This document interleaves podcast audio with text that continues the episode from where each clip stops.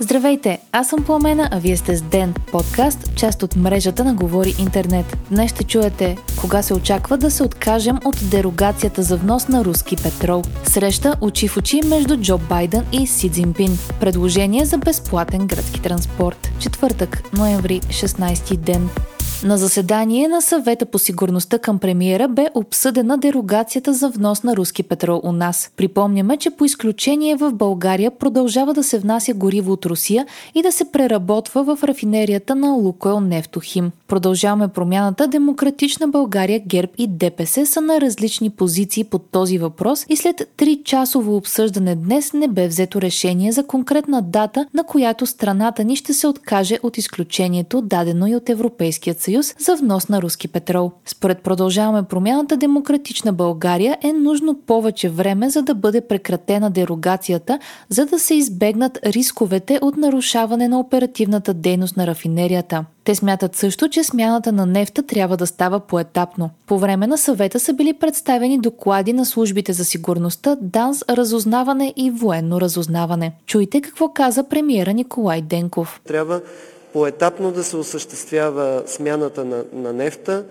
защото иначе се създават технологични рискове от запушвания, експлозии, пожари и други неща. Министър-председателят очерта следните срокове за отказ от дерогацията. След 31 декември тази година внос на не повече от 50% руски нефт. След 31 януари 2024 година не повече от 25% вносен руски нефт. И от 1 март 2024 година изцяло неруски нефт. Лидерът на Продължаваме промяната Кирил Петков обобщи изводите от срещата така. Всичко преди 1 март а, носи реален риск според министрите, службите и постоянния представител за повишаване на цените на българския пазар и несигурност на доставките. От ГЕРБ и ДПС обаче определиха съвета по сигурността като загуба на време и настояха, че дерогацията трябва да се прекрати веднага. Според Делян Пеевски от ДПС санкциите срещу Русия са били нарушавани и митниците не са си вършили работата добре. Та обяви, че ще подадат сигнали към прокуратурата и службите. Това, което заявиха от ПП, че си отстояват сроковете за март, което значи, че новата коалиция ще се роди от Възраждане, БСП и ПП.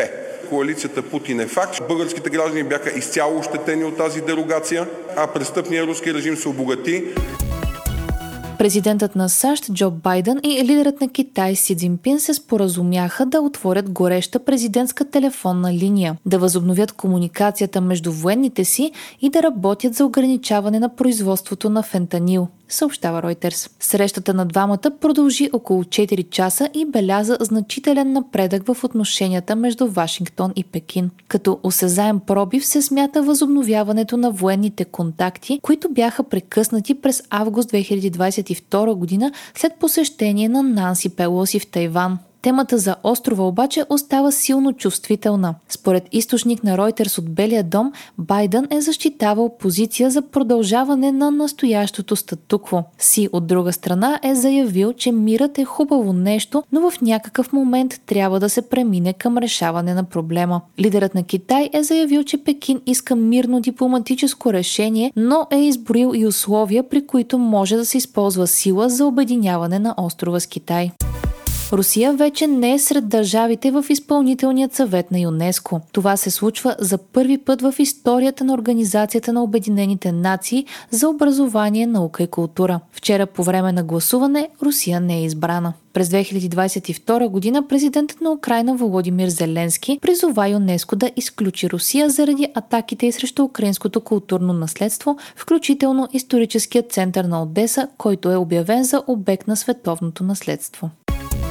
Президентът на Израел Бенямин Нетаняхо е казал, че може да се наложи значителна част въоръжени сили на страната да останат в Газа. Държавният глава на САЩ Джо Байден пък е заявил, че окупация на Газа би била голяма грешка. По информация на Reuters, все още няма данни от най-голямата болница в ивицата Ал-Шифа. Вчера Израел започна операцията си в медицинското заведение и комуникацията бе прекъсната. Сведенията за състоянието на пациентите и укриващите се в болницата бяха изключително тревожни. Израел обаче я обгради и влезе вътре под претекст, че в тунели под болницата се укриват бойци на Хамас. Ден след началото на операцията, Телавив не е представила доказателства за огромният щаб на терористичната организация, за който се твърдеше, че се намира под болницата.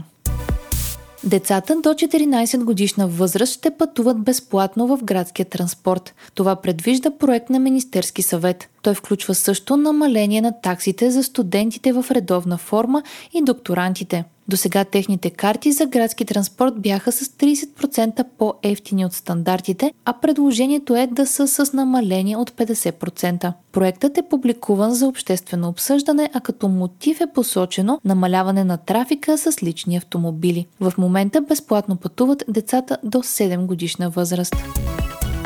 Днес ще се проведе протест срещу ръководството на Българският футболен съюз. Искането е за оставката на шефовете на Футболния съюз и президента му Борислав Михайлов. Протестът е обявен за 17 часа пред националния стадион Васил Левски, а само 2 часа по-късно на стадиона започва европейската квалификация между България и Унгария. Ако ви е интересно да научите повече по темата за проблемите в българския футбол, може да слушате специалният ни епизод от вчера.